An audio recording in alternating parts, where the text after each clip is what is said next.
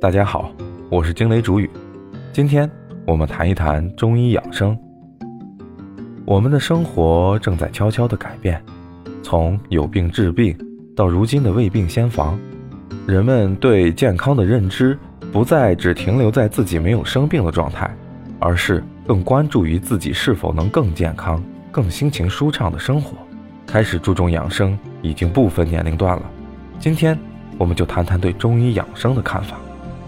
《素问》里开篇就讲到，上古之人知其道者，法于阴阳，合于术数，是因有节，起居有常，不忘坐劳，故能行于神俱，而尽终其天年，度百岁乃去。这段话就把养生之道说的是非常明白。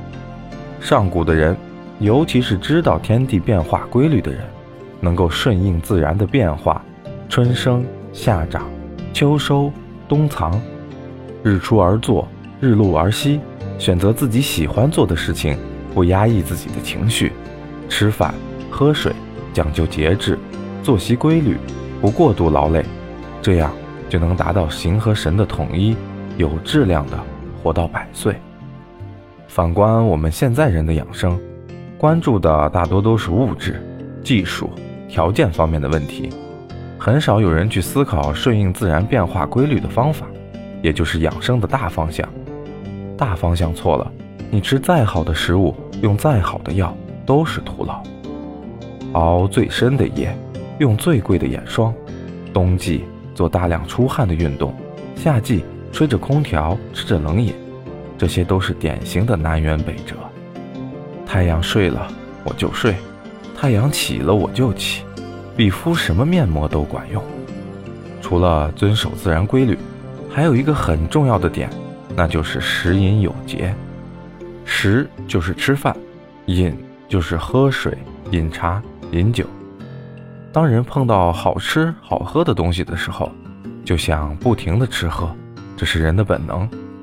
但这不是顺应自然，这是放纵自己的欲望。饮食有节，注意是有节，我们得注意这个度，不是禁欲，也不是纵欲，而是节欲，有节制的吃喝。正所谓物无美物，过则为灾。想吃的东西要吃，注意量。再有营养的食物吃多了，也会变成胃的负担。喝水也是同样的道理，不是多喝水就是好，渴了喝水，不渴就不喝。这个节还有节奏的意思，吃饭要有节奏，细嚼慢咽，一口菜一口饭，尤其是自己喜爱吃的食物，更要把握节奏，不能嘴里的菜没咽下去，筷子又夹起来了。